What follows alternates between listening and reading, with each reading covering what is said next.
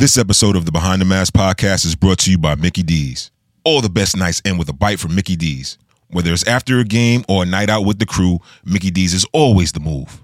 My go to is the spicy crispy chicken sandwich, and you know I gotta have the vanilla milkshake with that. As a matter of fact, I'm gonna make a Mickey D's run right after this episode, and you should too. Everyone's got their own Mickey D's moments. Go on and make some more delicious memories. I understood very early that I had a responsibility. My grandfather gave me three rules: don't embarrass yourself, don't embarrass me and your mama name, and don't embarrass colored folk. You know, don't. So I my I take communicating and the way I speak very seriously because my heroes spoke well. Behind the mask.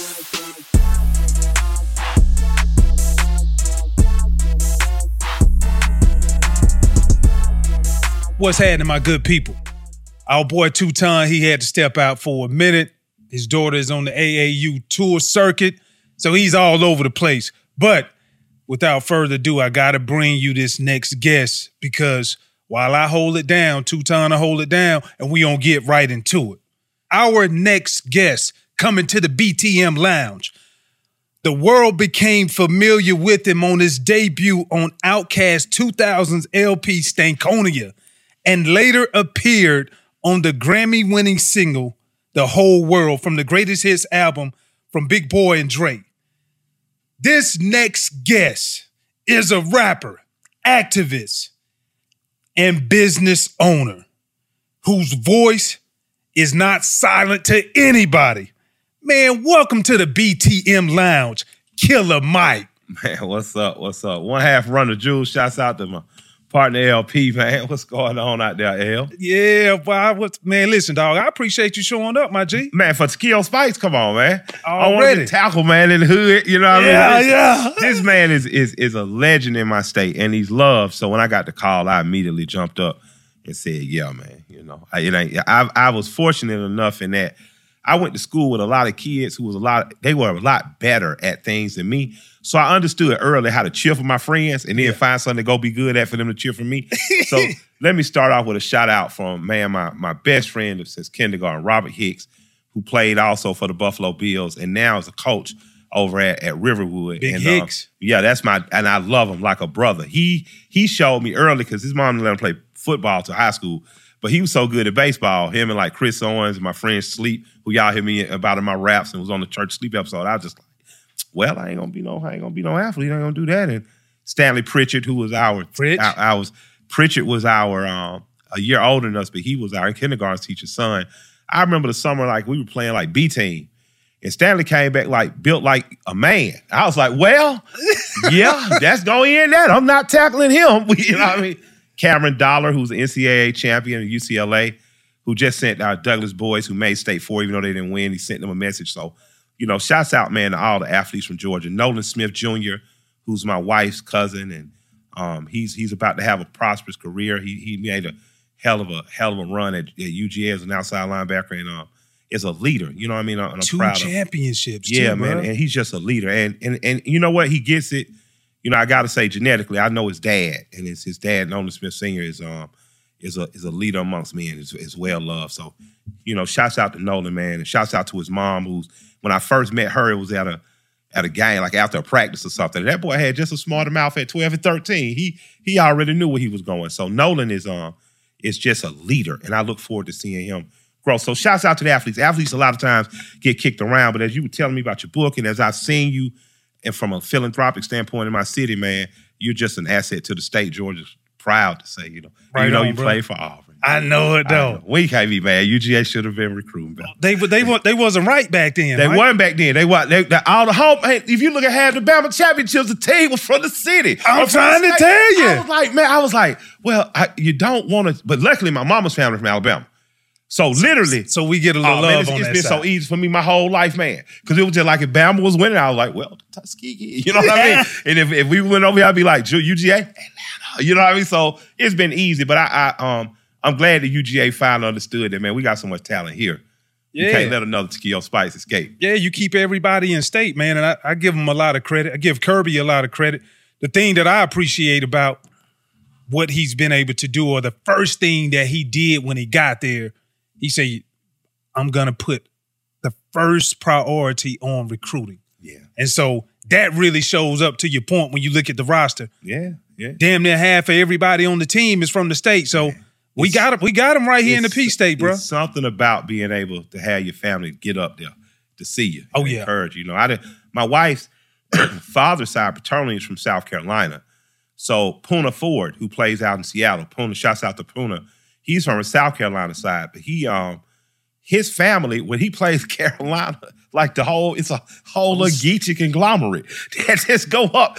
And I just be like, like y'all really supportive. But to that, my family, my my um cousin Jason has a daughter that golfs. My cousin Keisha has a son that's that's proficient in baseball, and we just got the text from her yesterday. Hey, we want to see more of y'all out. He wants some support from the family. And I saw within 15 minutes, my sisters and other cousins pop up. We're coming next game. The the children of, of my youngest daughter, I mean the mother of my youngest daughter, Mikey. She's like, we there, and that's that's, that's what it's about, man. So Yeah. you know, it's less about to me, you know, the the just the winning on the field, and it is about that for these kids that work their ass off. But getting a chance, because even as a high schooler, I saw Nolan Smith Jr. encouraging kids. Even as a college kid, making this time to create camps, you show kids the possibility is there. There's going to be a kid from a rural town in Georgia that Yep, hears yep. about a guy named Takeo and watches that game film, and he's going to say, "I can do it." Yeah. Whether you're searching for the latest sneaker, that iconic handbag, a timeless watch, or your next piece of classic jewelry, eBay authenticators are there verifying every detail of your purchase. Yep, we're talking each inch, stitch, tick, facet, and class that make the piece you're searching for worthy of your collection. eBay's authenticators are experts in their craft, true connoisseurs, and as leaders in their fields, they're making sure your items always arrive as authentic as your style. So go ahead, get that piece you've always wanted and leave it up to the meticulous eye of an eBay authenticator to make sure that watch movement is original, that glimmer is real gold, that rare sneaker is legit, or that handbag is really made of genuine leather. And never get faked over again. In a world full of fakes, it's time to get real with eBay Authenticity Guarantee. Everyone deserves real. Visit eBay.com for terms. And and that's how it all starts, man. I go back from humble beginnings to that point. I remember seeing somebody. I'm walking in the Augusta Mall, and I see this cat, and I hear people, "Oh, he's an NFL player." So it was like, all right, if he's from this area, Come on. I know I can do the same I'm thing. this close. I'm this close to it. Yeah, I, I man. think Jonathan Slocumb, I thanked him the other day. We were doing something at Frederick Douglass High School. I went up there, gave a testimony, encouraged the kids and stuff, as I'll do anytime they call me.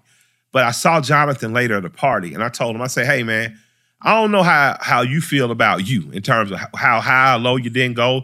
You, you're still doing stand up, and I think you deserve a TV show. But what I know is you were the only celebrity that would that would come to Frederick Douglass and you would encourage us and tell us we can do it. And I say at the time, Douglass is mathematics and sciences magnet program, um, National School of Excellence. So everything on Frederick Douglass was, hey, it's going to be a different world. You Top going to tier. college? You, it wasn't, hey man, you could be on TV and support yourself. So I just used to be way like, okay, that's a judge. Shouts out to the judge. Shouts out to the lawyers. I could see my friends getting excited to the point of your friends being better. Judge Asha Jackson, Superior Court Judge, um, Chief Judge of Asha Jackson down in DeKalb County. She knew she was going to be a lawyer when we was 13. So I'm sitting next to Asha, letting the judge talk, and I'm like, man, who would talk for me? And in walks Jonathan Slocumb and just entertains us and lets us know that there's a business of show business. So, man, I just think look for excellence around your children and try to par them with that, that Right. what their interests are. My, my grandmother, like all, all black folks do, they send you out with tradespeople. A lot of folks outside South might not know this, but you might have had an uncle did floors. Yep. Right, I'm sure you at least Yep. worked one summer with them, Yep. and that's how you know maybe I don't Landscaping, everything. uh, man, my grandmother sent me out with the electrician, Mr. Sanders, the carpenter, Mr. Mr. Robert. She sent me to the barber. She sent to me to my cousin who painted cars. They all returned with She was same- like, "You gonna make sure you pick up you, a trade." you gonna do something. All on return with the same story. They say, well, I mean, I mean, the boy can talk. The boy can talk, Betty. I mean, he really, I mean, he could, this boy could sell ice to an Eskimo. But Betty, he he he really ain't much with his hands. so that kind of steered you in the direction of like, I understood that I wanted to tell stories for a living. yeah, Yeah, I wanted to be a rapper. I wanted to be on TV. I wanted to figure that part out. Now, along that, I've learned how to fly planes. I learned how to, you know, photograph beautiful pictures. I love. I've learned how to do a lot. I take quirky pictures of Hot Wheels that people seem to like enough for me to want to buy, to, for them to want to buy and do a display. But what I learned more than anything is that I'm an effective communicator. Right. And I found my talent in communicating between different peer groups, found my talent communicating messages and ideas to people. So I, I found it, but I was up to try anything. You know, See, I'd give it a try. brother. That's that's the thing that I appreciate because just doing the research, I've been a big fan from Yeah. from day one. But like you grew up in the west side of Atlanta, Yep. went to Morehouse College, Yep. and connected with other artists around the city. You talk Yep. about T.I., Yep. Outkast from the Grammy that you guys earned, and you've pretty much carved out your own spot, not only in the A, but like everywhere, bruh. I've been blessed, man. You've been highly blessed. So, like, what inspired you to become the artist that you are?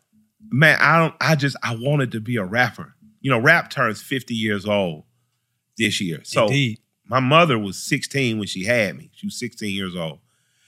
So rap was her thing first. Like, you know what I mean? Like she listened to disco. So Donna Summer, you know, she was she was into the BG. She was into just dancing and partying. And the early rap was akin to disco in terms of vibes. And you know, when you start listening to the Sugar Hill Gang, it was stuff they kind of grooved and danced to. Kurtis Blow came out suited and booted with the shirt open and the chains. You know what I mean? Like, you know, Houdini looked like the dudes my mom was clubbing with. Like, but man, when Run DMC came out, when I seen these two young dudes come out in all black, black Levi's denim, Adidas, I was just like, oh shit, something different. They changed the And, game. they- huh? and, and them and these guys called the Fat Boys, who I was a chubby kid, so I was like, oh, run it. And but they was wearing like Dapper Dan style stuff, like oversized Gucci stuff made on the street with the Levi's. I was just like, yo, this rap shit, this is baseball, basketball, man, Football. Cam, okay, football. I like, but it was like, you know, nah, rap. Rap is pugilism. I believe boys need something to exert their warrior through. I believe boys need true. a martial art or boxing. They need an outdoor sport, be it archery or shooting. They need football, baseball, basketball. They need something to do that because if you don't, what you get is this corral of energy, and sometimes that could be aggressive. That that leads boy to to do things that are not in the good. They come out the wrong way in Exactly. area. And it needs to be tempered by the guidership and stewardship of men and boys who have authority over them. Rap is that. Rap is pu- pugilism in, in poetry because you shit talking. You telling stories of bravado, how you the baddest motherfucker in the room.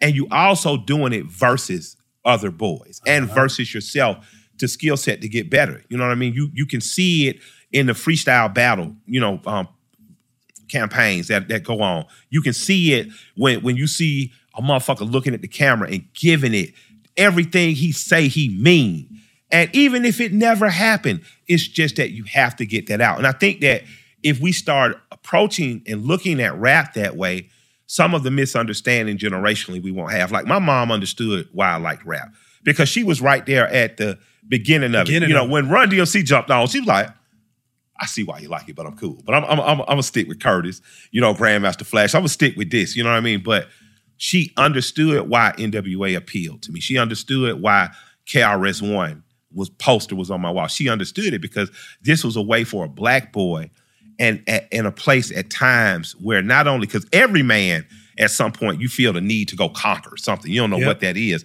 That's no matter what race, creed, or color you are. But she understood that rap gave me a vessel for that. So she encouraged it. So, you know, God bless my girl. Thank you to Denise for that. Monday, May 15th at 8, 7 Central on VH1. Black Ink Crew is back to back and united in ink on Monday nights. First on Black Ink Crew New York. With Caesar leaving the shop, Puma steps up to lead and rebuild their legacy while Ted works to secure his own. Bass sets up her own shop while Rock and Crystal rethink marriage. Then, on Black Ink LA, Cat is preparing to birth a new shop in Beverly Hills and a new baby. Meanwhile, in Compton, KP's dreams of ink and music seem to be fading, and having it all is harder than ever. With group dynamics shifting and revelations changing relationships, can OGs and new artists create as a unit? Two cities, one night, united in ink. Black Ink Crew New York and Black Ink Crew LA starts Monday, May 15th at 8, 7 Central on VH1. you well versed in so many areas, bruh, and uh, I don't like to use the word articulate, Yeah, but I- I- you're well versed in a lot of areas when it comes to different things. Yeah. And that's the thing that I appreciate about you more so, well, the education piece. Yeah, yeah, you got You to. come from Morehouse. So, like, what was the influence on that? Because when I hear you, not just hearing you talk, but when I hear you rap, you have substance.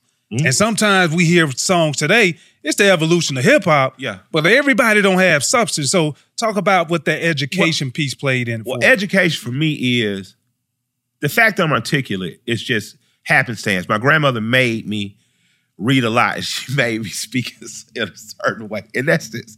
You know, my grandmother raised me, the the lady on the other side. And now my grandmother, she didn't, you know, she was from Tuskegee. She was she was a learned woman, she was a nurse.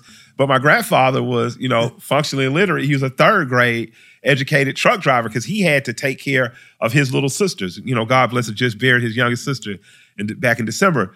So the, the dichotomy of the people I was raised with was very dope because it, it, it served a certain balance. Now, my grandmother talks countries and other Alabama folk. You know, my grandmother, she don't say, I tried to help you. It would say, you know, I tried to help y'all I can. And my grandma said, I done tried to help them all I could. like, mama, what you mean I tried to help all I could? I done hoped he did better. Hope to God prayed for him. Seemed like the Negro don't want to do no better. So it's it's hilarious that these old Southern colloquialisms, mind your step, which once you go to somewhere like London, you understand that they're actually speaking properly. Yeah. Mind your steps, not country. That's the way proper English people proper English. that say. So it's funny. So my grandmother made my sisters and I, we had to be adherent to our studies. And that's my sister, LaShonda. I got five sisters, two I grew up with. That's LaShonda, who went graduated Dillard, and Levy, who grew up Roberts Beauty School. We we all had to speak in such a way that, you know, you could talk with your friends how you, you know, I talk how I but When you when you get ready to show up, you got to show You out. already know. So I understood very early that I had a responsibility. My grandfather gave me three rules: don't embarrass yourself, don't embarrass me and your mama name, and don't embarrass colored folk. You know, don't. So I my I take communicating and the way I speak very seriously because my heroes spoke well. When I looked at athletes who I looked up to, whether it was athletes old from the civil rights movement, or whether it was Michael Jordan, you know, those people spoke in a way that was effective in communicating. It wasn't code switching to trying. It was just, it was a way I spoke in the classroom when I was speaking to Miss Ely or Miss Hainsworth. And it was a way I talked to my partner when I was standing in front of the store. That's just what it was. And the teachers, I didn't have three white teachers my whole life. My teachers were black men and women who had went most times than not to historically black colleges and universities. So from the time I went was in kindergarten with Stanley's mother, Miss Pritchard, who went to Savannah State, to the time I graduated with my homeroom teacher, Mr. Arnold, who had graduated Morehouse, mm-hmm. I was surrounded by black people who encouraged me that education was the freeing factor in this society. And I bought into that early, and that's true. And that's me sitting here as a dyslexic kid who would have to read books over and over and over because my grandmother says, if you didn't get it the first time, read it again. You know a D is not a B. So you know that's D or not bear. And I'm like, oh shit. Like, you know, I gotta, so I better tro- go ahead and read slow and get it right the first time. She was just unrelenting about it. So articulate, I'm never I see as a as, as a non-compliment because I've worked hard to be. Right. But I want to tell black people, I grew up in the Collier Heights Elementary, right on the west side. Then I went to Frederick Douglass High School, which was led by Dr. Samuel Hill, who was a Joe Clark-like figure. Anybody who went to Douglass and or Mays or APS in the 90s and 80s will tell you about this man. I And, heard about him. You know, and, and Frederick Douglass, the, the man Frederick Douglass has a beautiful quote that I that I live by. It is easier to create strong children than to repair broken men. So it's important. You know, if you don't think that athletes should be articulate, you need to go watch interviews with this man. You need to watch our interviews of Kareem Abdul-Jabbar, Jim Brown, Muhammad Ali. Mm. There's a bar. Muhammad Ali spoke just as well as Jim um, as, as Jim Brown spoke just as well as Dick Gregory spoke just as well as Malcolm X. So, you know what I mean? So my thing is black people should be articulate. And beyond that, from an education standpoint, education is truly the, the evening factor. And I'm not just talking about college, the education of trade. a doctor, a lawyer, or an engineer is a high-end trade. Right. A doctor knows your body as well as, as, as a mechanic will know A a, car. car. And specialized doctors, you got transmission specialists, you got heart and cardiology specialists.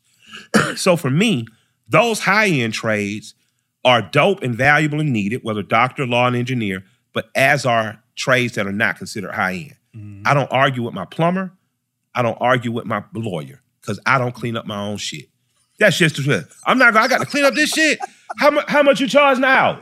Okay, yeah, That's true, argue. dog. You got? Have you ever argued with your lawyer, your employer about some money? I mean, or your plumber about some money? No. How much gonna cost to get this shit fixed? Uh, we You gonna don't even negotiate. I had a pipe, septic, the, the, the tank was loading back up in the house. Yeah. I called him. Hey, I just want to make sure it's something. You ain't got to tell me how much You got cost. to cut. You need to come over here and get this shit. Getting cut, man. You know what I mean? That's real. So we need to teach our children that that education is as important. So when I'm talking about tradespeople, welders, carpenters, um, um, floor layers, brick masons, all of that education is important. And it's also educate. It's also important that a plumber read Charles Bukowski or Oscar Wilde or Mark Twain, as it is a lawyer or a doctor. We all should have fundamental love of learning, of philosophical things and beliefs. It doesn't stop just because you don't go to college. I want you to make. I saw this guy who much of his politics I may not agree with theoretically when people put us. Um, and, and he's very conservative. He's very Christian. He's a black man, well spoken brother. And I just saw people going in on him like, you're a plumber. And I, I just thought to myself, that's not even a testament to how you feel about him. That's a testament for how you feel about yourself. See, I can I can disagree philosophically with something he's saying, but I'm not going to try to degrade his trade and somehow think he's not worthy to speak on the conditions of black people because he a black man. I'm sure he has or is interested in or has a black woman, black children, because he's a Christian guy, he preaches that type stuff. And I'm like, so why would I want to degrade him because he's the guy that might have to fix my pipes? I might need my plumber four times in a year. I only might need my lawyer twice. You know, Yeah. I just I felt that that low class of them. I don't care how well you speak. That's low class to do. And uh, it made me actually follow the brother and say I'm gonna listen more, even if I don't agree with him. I'm curious to know what would drive a plumber to know and understand what I believe, and that's the plumbing. To, being a plumber does not lend itself to me being ignorant. It lends itself to free me up to have the money and the means to take care of myself to self educate. You know, I'm into that. I'm into I'm into plumbers reading high end shit Yeah. and, and having high end ideas because as black people, were, there once was a time where that's all we were regulated to Yeah. a field. Only limited to it. And now, now what we have is the ability to understand that I can be comprised of both. And I think that's all Killer Mike represents. Yeah, like I drive an F two fifty. Bitch, a hundred thousand dollars though. It's it's it's the same as my wife low end car. But I've read every major book you read twice. I probably have a better understanding because I've read the book and the opposing book. You know, so that doesn't change me. I'm just I like you know regular country folk shit. Yeah. but on the high end. You know, How, how many books you think you probably read? I don't year? even count. I don't even count because you know some people read a book to say I accomplished that reading that book. I'll be reading five books at one time. I'll be reading twenty pages of this book. I read twenty pages a day of something though. Yeah. You have to do that just to keep your mind That's- sharp. You know, I don't. dope. You know, And I know. As, real.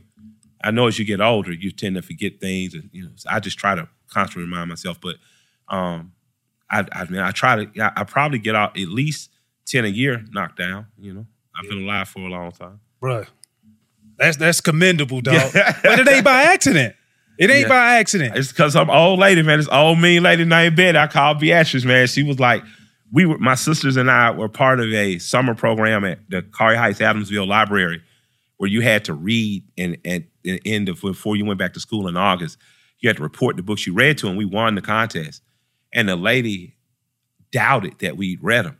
We were reading so many, and uh, my grandmother said, "Excuse me."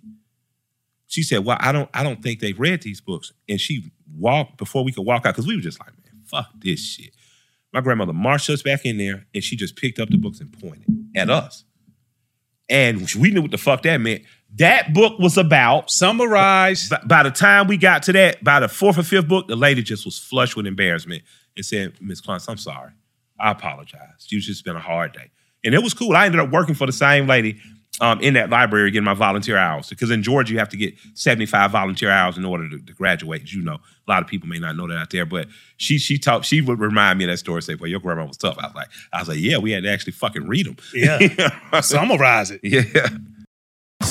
One in eight. That's how many people have worked at McDonald's and where some have continued their career. Where graduates of McDonald's Career Online High School program are now role models leading the next generation. Where aunties, uncles, cousins, and communities learn skills they can use in every aspect of life. Hi, welcome to McDonald's. One in eight have worked at McDonald's, and where you start stays with you. bro. We look at 2023, and you alluded to it earlier. It's the 50 50th anniversary of hip hop, Yep. And that's that's special for me because I felt like, well, hell, I grew up in the era, Yeah. like in the early stages of the era. Yep.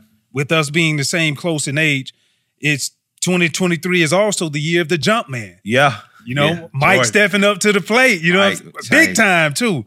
And also, it's the 20th anniversary of trap music, bro. Yeah. So when you see the evolution of all of this, how does that make you feel, bro? To see you got your footprint or your handprint inside of all of this. Man. I'm, I'm gonna tell you one of the most beautiful things. Two of the most beautiful things that happened. Once was when I walked in the Trap Music Museum, which I'm very proud. For people who might know, the tip's my friend.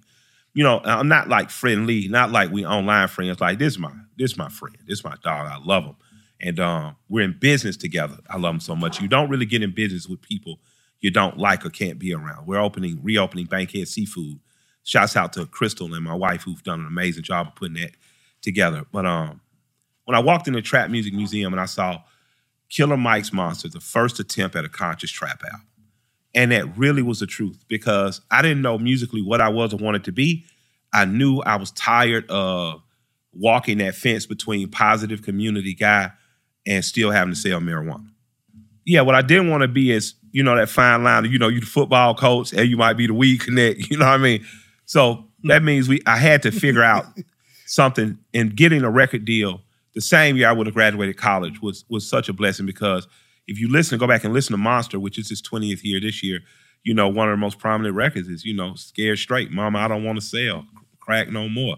They locked me up. So we, like, I, I was, I had a fear of dying or being jailed and my talent being wasted. So when I saw that, the acknowledgement just overwhelmed me, and I appreciate it. You know what I mean? Just Tip giving me giving me that because it, it I've spent my past 20 years trying to be the best example I could be. Yeah. And while maintaining the truth and sincerity, which is why later in the year you guys get an album called Michael. And I've gotten a little off subject because I'm on, you know. Oh no, but no, let's talk about that though because Yeah. you got the new album coming out, right? Yeah, new there's- project. There's a new one coming out, and this is an accentuate. uh, uh, Having lived through the Jumpman era, the hip hop era, having lived through this, it's a culmination of all that. I know we were talking about. We were talking about the Jumpman and the Michael Jordan. Yep. The Michael Jordan, as I'm wearing today, the Jordan ones, and my daughter's favorites, Mikey, her favorites. Uh, Michael Jordan set a new bar for us in, in terms of he, he was an amazing. If we can focus on what we love the way he focused on basketball, what a world this would be. Man, If, if imagine what we can yeah, accomplish. it ma- and that's whatever you want to do. But this shoe changed everything. And I'm an Air Max head. Air Max One was the other day. Shouts out to Air Max. I remember I tell the story often of Ben Norman walking on the basketball court, Air Max Ones. I'm just like, oh shit, this is crazy.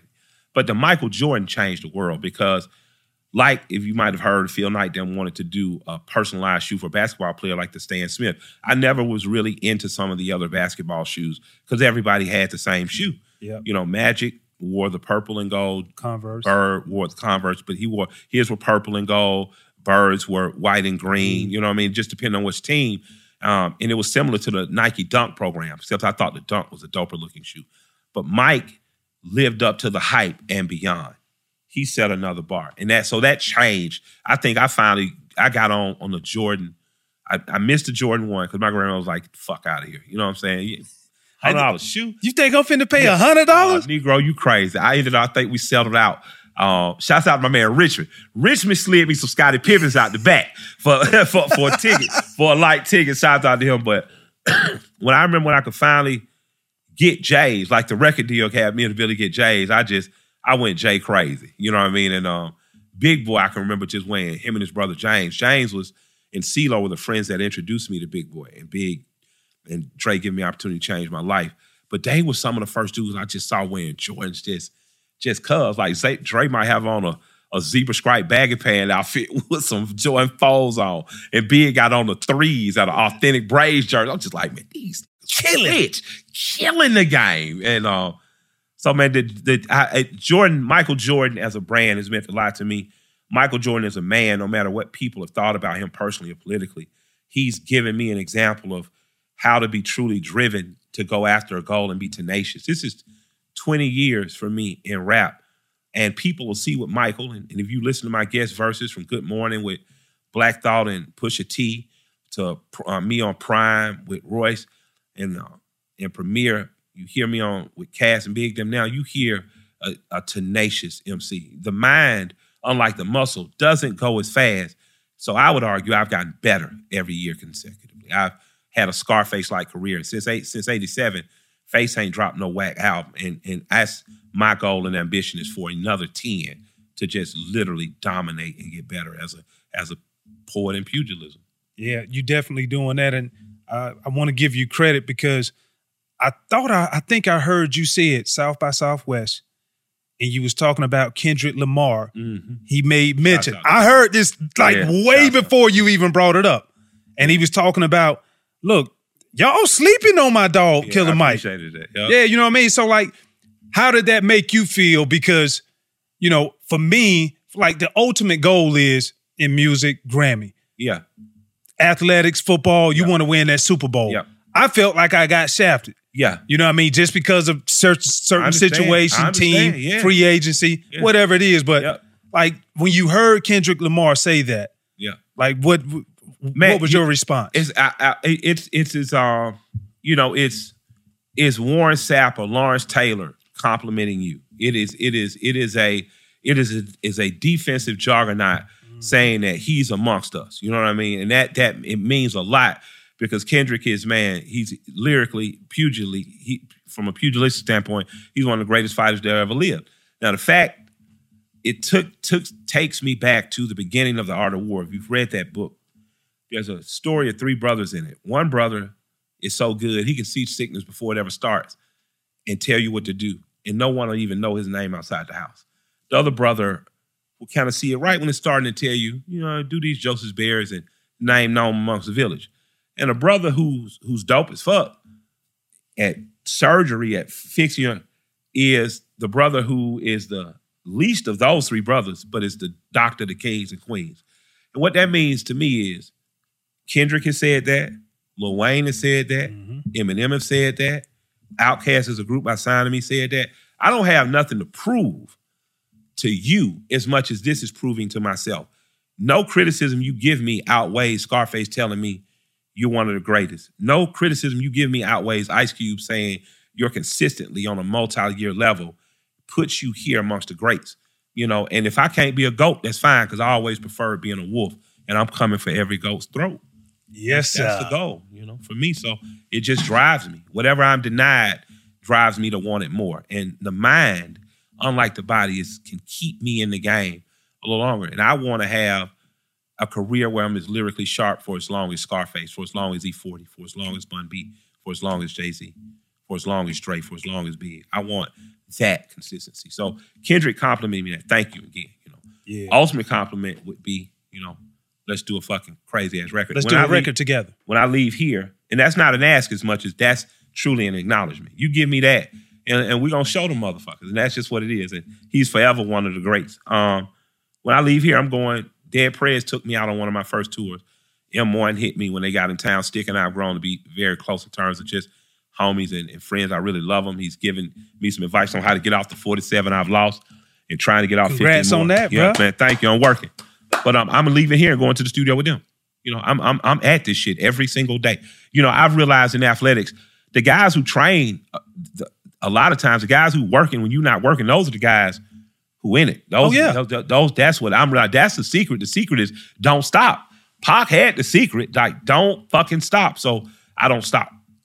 Yeah, that that's what it's all about, bro. Putting in the work, understanding the guys who I've seen made it to that next level, whether or not if it's Hall of Fame, accomplished something great to where you had to take out your pen and put it in paper to where it can't be erased. They always worked in private, and on Sunday it was displayed in public, bro. Yeah, I see. Well, I, see- I remember watching Floyd, who I'm a I'm a I'm a fan of Floyd Mayweather's man. Not only just as a boxer, but the mentality. I remember when he he must have been with J. Prince promotion at the time. 'cause We were in Texas, and his crew was showing him what they could do, and they were pushing through.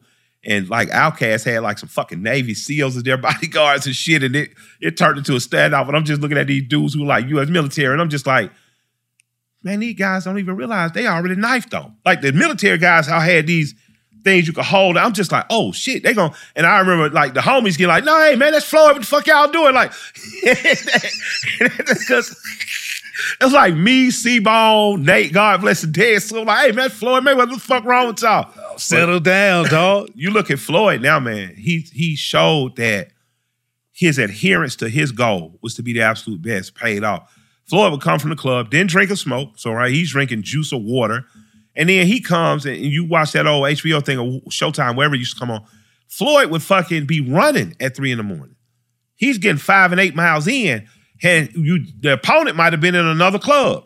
So he knows you're not out working. I remember, you know, Kobe shooting after the games. Like Mike, when he left and came back yoked, you know, understanding that, man, if I'm gonna be playing this Eastern Conference, I'm gonna need another 20 pounds of muscle because, you know, basketball was damn near like football in the 80s. You know, Come in that paint, you you go up, they going under you. So what you gonna do? You know, I just um, so I'm I've, I've learned, man, just stay at it, stay at it, stay at it, stay at it. Bruh, the motivation that you have, staying at it, staying persistent, even with the consistent word.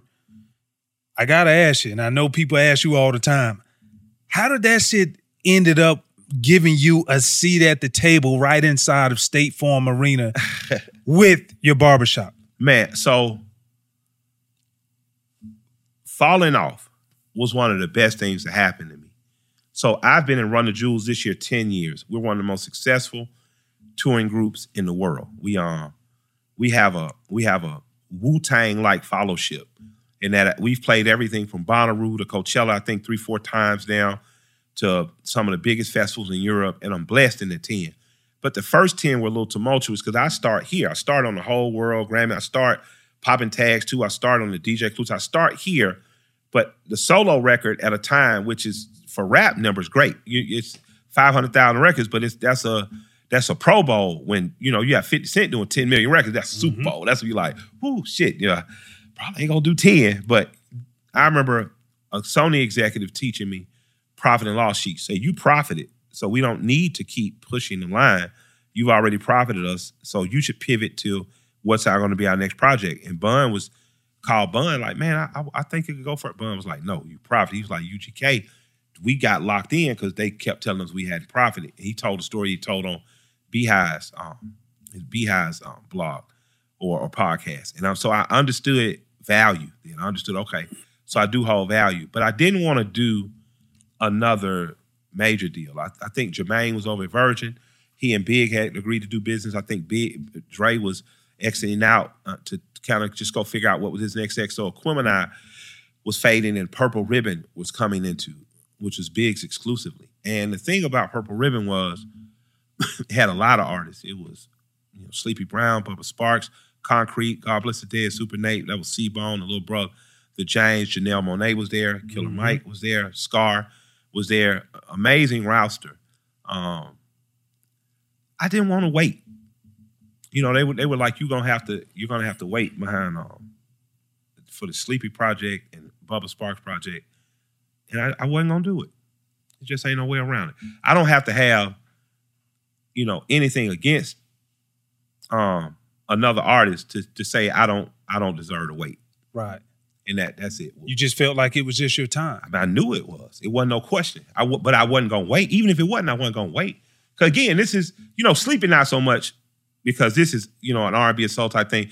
But I didn't I didn't want to wait behind OG either. Like I had some shit to get right back out. Cause my thing is, I understood then what the world understood later was even if it's a stumble, as long as you're in the race, keep going, keep going, keep going. You'll catch up.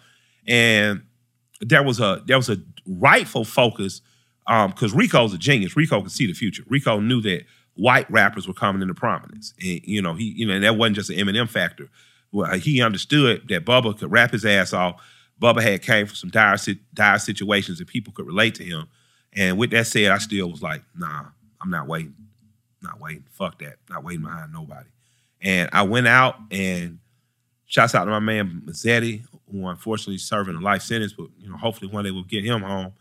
Um, him, Big Key, um, and this is in Gwinnett, like even way before the, the Migos. This is we went and slept in a house, recording booth there, and we recorded the grind time. I pledged these to the grind because I understood by leaving a major label it was going to really become a grind. Yeah. And the boys in Texas like Paul Wall, Millionaire, the Grit Boyz, um, Thug, wrote them, gave us a lot of game on how to press up your own CDs.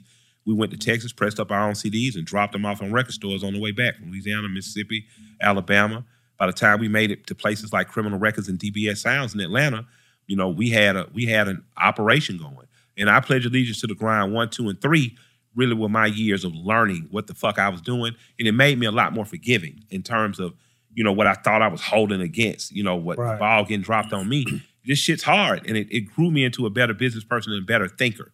And um it, it it just it provided a way for me to learn business by actually having to learn it. So by the time I came around to record Pledge 3 and Rolling Stones noted Ric Flair was one of the top 50 songs of the year. That record said to me, okay, you ready to matriculate back up out of the Bush leagues into the D leagues and then back up into the pros. That took me to rap music, which was done at Williams Street Records, Rebellious African People's Music. Jason um, DeMarco signed and put me and El-P together. That relationship grew into Run the Jewels. Run the Jewels, in my opinion, is the greatest rap group in the world right now, most dominant touring rap group. Yeah, dog. Salute on that, bro. Yeah, because I used to, I still talk to Pat Sleepy. Yeah, yeah, that's yeah, my man. You know what I'm saying? he That's got my. Pontiac um, GTO over uh, Tempest or GTO over over at my shop now. We we got some cool things happening there. Oh, my dog didn't tell me about that. Ask him about his gold. It's beautiful. Hey, let's. I want to switch. Uh, let's switch lanes, and we Yeah. got to go to you, Atlanta, through and out. Yeah. Big time fan of all of the teams here. Yeah, But let's talk about them Falcons, though. man. Hey, listen. So I- I, I want to uh. know right now. like, I think they pick eighth in the draft. Yeah. top ten pick. yeah. Like, who do they get? I or think- shoot, do they even flirt around in free agency and go out here and get a big juggernaut? No bullshit. And this is not just because this is my little cousin. Nolan Smith Jr. is so needed. The Falcons have had oftentimes amazing offensive players, amazing wide receivers, amazing quarterbacks. I don't think we've ever truly had an amazing offensive line, but we've had some solid Haven't. offensive linemen that, that could get you through a season. But what we really need is a truly tumultuous, treacherous defense. I don't know if y'all from the country, but you can tell when Hawks or Falcons are out. Because rabbits and little dogs don't like to be out. Your, your little dog will be walking and it'll be doing, and you be like, what the fuck they looking at? They know it's a goddamn bird in the sky. Yep. And and I think that not since Deion Sanders, and you know, we've had our Jessie Tuggles, we've had our other guys, but we need a menacing defense. We need a defense that when they come out in those all black uniforms, man, with that stripes of red, that motherfucker think they didn't just seen a pirate on the horizon and they ship ain't got no guns. And I think that some of the guys, it seems that they're grabbing out of free agency. It seems like we go into trying to get some dogs. So, you know, for me, I think I think I would like to see truly the Falcons become the dominant defensive force that a Falcon flying out the sky can and should be. No, I agree with you because if you can't stop anybody, I don't care how many points you, you score. Fuck, how many put? Ultimately, you, you like you got to be able to stop somebody, You got to make them. and that ain't biased Man, you thought gotta make process. nervous, man. Like real That's shit. the art of war. You got just the art of war. You got to shake them up. They got to be in their own head before they get there. The quarterback got to be scared this shit finna get picked out the sky or this motherfucker finna smash my face in. If you got that, you won half the battle because you've already inserted fear on Mm-hmm. the other side. And fear gonna make you tense up. Fear gonna make you play quirky. Fear gonna have your offensive lineman jumping outside. Fear is gonna give you a lot of things that you don't even need to bring physically because the fear is there. I've heard a few talks, people saying, you know what? Even though we drafted a quarterback last year, why not trade for Lamar Jackson up top? Man, the city would be on fire. We would. It'd be, it'd be Mike Vick era again. It would be. that shit'd be so lit. That'll be dumb, bro. But I, you know, it's a lot of other pieces too as I well. like Lamar though. I- I- yeah, I- I, was, I- I was I was caught up in it for two weeks when they was like he coming. I was like, boy, we finna ball. I had already had his blue flying section ready. I was I was, I was gonna make sure he only meet the, the good girl, not the bad girl. Yeah. You know what I mean? I um, I man, I just I, I don't know, man. I you know the Falcons. The Falcons, I got a, I got a lot of love for them. Some people think I don't. I, I got a lot of love for the Falcons, but man, I've been getting my heart broke since like '83, since Steve Bartkowski, man. Imagine that. Like I've been like I've been like there's no more heartbroken a fan than an Atlanta fan. Now I'm I'm I'm I'm never gonna I'm never gonna not go for the city. But let me tell you something, man. If you lived through the Dale Murphy era in baseball, mm-hmm. where we had Dale Murphy, Bob Horner, Dale was Dale may possibly never go in the Hall of Fame, and he deserves so. One of the greatest hitters in baseball ever, and it doesn't get acknowledged, don't get talked about. In part, 'cause I think he didn't stay you know, shouts out to Dale. He sent me a birthday message, but I wish he would have stayed in Atlanta. But I think Dale got back off to Utah somewhere on us, you know. But man, when we had Dominique, but we didn't have Dominique never truly had his Pippin. You know what I'm saying? Never did. Uh, and and and uh, my thing is, wow, what would what would, would he have been in? And then with with with football, I ended up following Favre, interestingly enough, up to Green Bay. So I was a Favre. I cheered Favre, but I've never been far from cheering and want to see the Falcons do well. But man, I want to see the Falcons dominate. It's no reason Atlanta don't have two Super Bowls. We a lit city. I remember Keyshawn Johnson telling me on the plane. I asked him one time, like, "Man, why you don't come to Atlanta?" He say, "Man, my wife won't let me, dog." I be wanting to see Keyshawn enough. Be like, "You still married?" They're like, "No." Should have came to Atlanta. You could have had four wives. We could have had two at the flame and two at the city. But but I think that sometimes Atlanta get hate because people get scared they're gonna lose their man. But man, don't let her make your decision. She's gonna leave you after the career anyway. That's, that's what the ball she- dad. That's what ball dad, LaVar them dad say. But son, she gonna leave you after the career. So come to Atlanta, man. Find your girl is working in the club as a bar hop right now, man. She needs you. She She's waiting on you right now. I, listen, people hear me talk about my old lady, man. They hear me talk, tell the story of of um of her having me make a, a smart business decision instead of buying a demon. You know, I remember when she worked at the doctor's office, and you know she was the receptionist. The pretty girl doctor's office tell you paying too much money and you don't care because you won't want to. yeah. Man, I remember when she was doing that, and she was in nursing school, and she was like, "Well, I'm finna go waitress at Jazzy T's." I'm like, "Nah, Nah, no the hell you ain't. I'm like, nah. I'm like, I fuck with you too much. If you gonna do it, I might not fuck. So, you know, your favorite girl, man, might be on her way to be a waitress. So come here, man. Your career prosper, man. Let's get you there. Already, bro. Before I, shouts out to my Hawks, though. I, I ended up, I know you had asked, I ended up getting in the Hawks, the, um, former Mayor Kasim Reed, Steve Koonin, who's the president uh, president over there at the Atlanta Hawks, and the Resslers, um, Tony Ressler and Jami Gertz, who's the owners. Um, shouts out to them for having the confidence that a barber brand that the swag shop is and building, that they had a purpose in that arena. Not only do you get to come in and have the same view as the expensive boxes just by coming in our shop, you get to come experience a great swag shop haircut as we grow, and we're going to come to a neighborhood to you, and you get to buy cool merch that you can't get other places, even in the arena. So we did an Ian Clare designed 90 style um, shirts of one with Dominique Duncan and one with me Duncan, which is an impossibility, but it was a good fantasy. Trampoline, though. And, and they they saw they're selling out, and I'm I'm very happy about that. John Collins is someone I built a relationship with. Shouts out to John, man. He um he supported the shop. He and Trey Trey supported the shop. So I got to just say, man, the Hawks for whatever reason gave us a shot, and we lived up to our opportunity, and we're very thankful to everyone over there. Nah, dope, bro. You definitely thriving. And I gotta mention this before I let you get up out of here. The business side, the acumen of what you have and Yeah. what you've been able to to do. I think of yourself, Ryan Glover, Yep, uh, Greenwood. Ambassador Andrew Young, yep, and then Paul also Judge. Paul Judge, Yep, Greenwood Bank. Yep, yep. It's a it- how did that collaboration come about? Well, it's a fintech company, right? So you, you hear Greenwood Bank. It's not a brick and mortar company. It's a fintech company. We partner with other banks and banks because there's a group of people. It's like a lot of times when you're financing as a young athlete or a young entertainer or something, your first home loan is not always the right one or the fair one. But your people will tell you, hey, if you're going to be here a while, go ahead and finance it. We'll get you a solid rate, and then we'll refinance and get you a better rate. Yep. A lot of times, unbanked people don't have the ability to go in to banks and or credit unions, um, even though credit unions can be easier, and get the bank relationship. They don't have a means.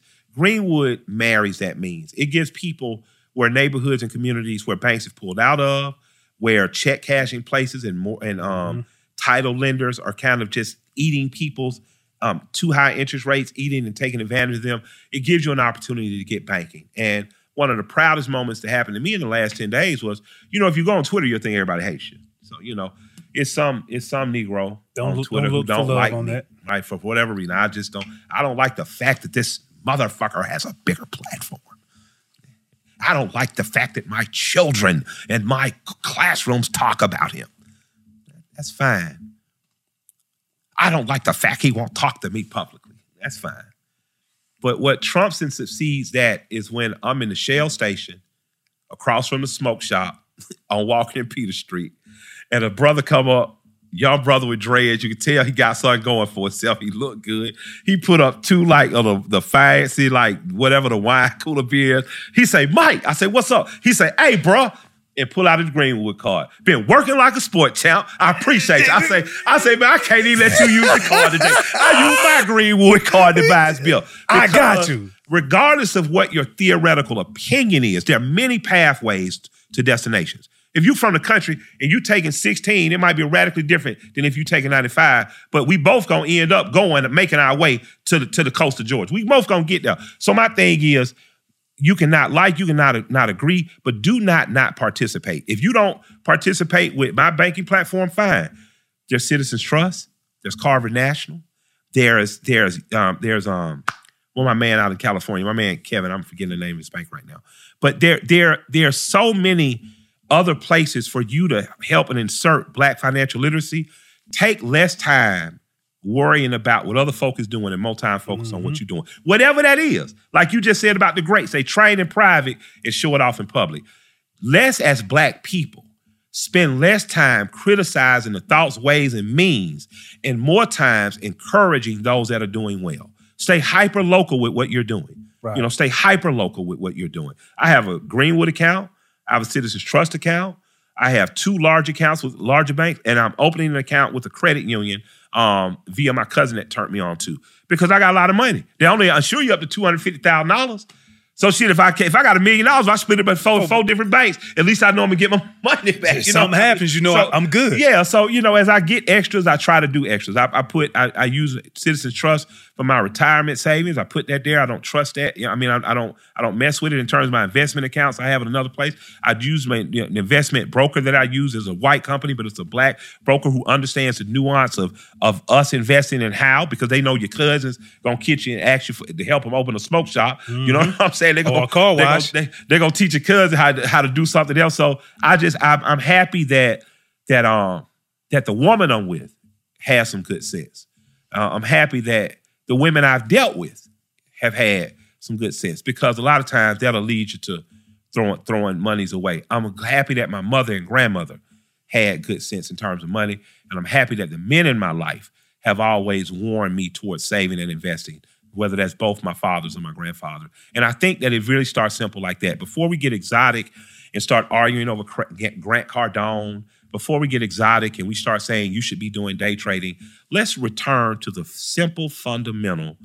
Can we help black people have a solid credit score, which is what John Hope Bryant preaches and teaches, that credit scores that are 580 and below tend to be in areas that are impoverished and therefore economically decimated and educationally decimated. Who's John Hope Bryant? Worth sold his own company for $118 million, was the largest minority homeowner of single family housing rentals and one of the wisest businessmen I've known. He says, let's teach people to get that credit score up and let's get people via talking to Tony Ressler, owner of the Hawks, $6 billion man, says the first piece of wealth that people should be focused on is home ownership. Because home ownership is what's going to give you an opportunity to get a business loan. If your kids want to start a business based on them having went to plumbing school, want to start their own plumbing, or your kid want to get a trade like engineering, doctoring, or lawyering, get a chance to get you to take a loan and mm-hmm. get them into school. So before we get exotic, let's just get black people back on a simple path to credit responsibility, financial literacy, financial literacy, credit responsibility, and buying that first home. And the big thing is, well, all of that what you said, but everybody can participate. Everybody can participate. Everybody. Everybody. Everybody. My uncle, God bless his soul, I have an uncle, uncle that's autistic. He can't count his check. He could build his goddamn room. He know how to measure, right? But in terms of paying my uncle DeMarjo, you could cheat my uncle. So we, my sisters and I have always had to make sure our uncle got paid. But our uncle could build this. But even he understands I got to save my money. I can't spend it all. And I would challenge people to, because as I'm having to do right now, so I'm not just challenging you to do this because it's already worked and I've done it as much as this is when it works best for me when I listen and I adhere to, to the rules and philosophies of my mentors. I save and invest a third of what I make. I have a third of that I live off of as a budget, and a third I know the IRS coming to get. Yeah. So if I make a dollar, 33 cent I know go for saving and investing, 33 cent I got to live on, and I know my business partner, the, United States government, needs to 33 and they got to get there. They gotta get That's there. the third plan. Yeah. Before we let you go, bro, I want you to take us behind the mask. And what is one thing that people don't know about Killer Mike that you would want them to know right now? Um, I guess ultimately I'm a renaissance man. And that's not because I want you to admire or say, oh, that's amazing. It's so that you understand I'm meeting you where you at. You know, I ain't some smart trying to be street. I ain't some street trying to be smart. I ain't some some guy who got on late trying to get culture through art. I'm all these. I've been these since fourth grade. Since fourth grade, I've I've liked fast muscle cars and I've liked Renaissance art. Since fourth grade, I've liked reading Playboy magazine. you know what I mean? My mom caught me reading, and and and I've and I've liked you know I've liked reading Mark Twain. You know, and so for for me, I am the what if black power works. I'm the product of it you know, married to a black woman.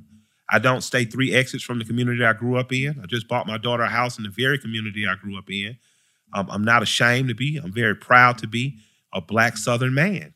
You know, I'm very proud to be as much as my learned uncle as I am my salt of the earth grandfather. And, you know, more than anything that, you know, if you don't know this about me, you should. It's just, man, you know, my goal is to not embarrass myself, to be the best me, not embarrass my grandparents' name so that it lives on righteously and and not embarrass our people and be a credit to our people. Ultimately, that's that's what I like to be. A credit to my people, a credit to this country, and to have left the mark on the world that matters. That's dope, bro. That's dope. And now that you know who you are and you fast forward, did you sometimes ever wear a mask? Yeah, of course you have to. What you tell you a black woman? Listen, absolutely, man. Because again, when you're young, as a boy, that if that warrior spirit isn't cultivated, you you you put on your thug spirit. You you know, in my era it was the Jordache jeans and your your, your, your silk shirt, you know what I mean, or your doctor suit, your, your or your your trap suit, your dicky suit with the you know the forces, of, you know. But that's just part of me. Yeah, it's me, but it's just part of me. Um, it was it was being comfortable letting people know all of me. The same little dude that stood in front of the Stone Martin Luther King was the same little dude that stood in front of W.B. Du Bois Hall at Morehouse. And, I, and I'm, I'm just as proud to be both. And I'm just as proud that I don't have to be married to either at the cost of the other. Mm. That's facts, bro. My dog. Man, love and respect, man. Love and respect, homie. Yes, sir. Appreciate it.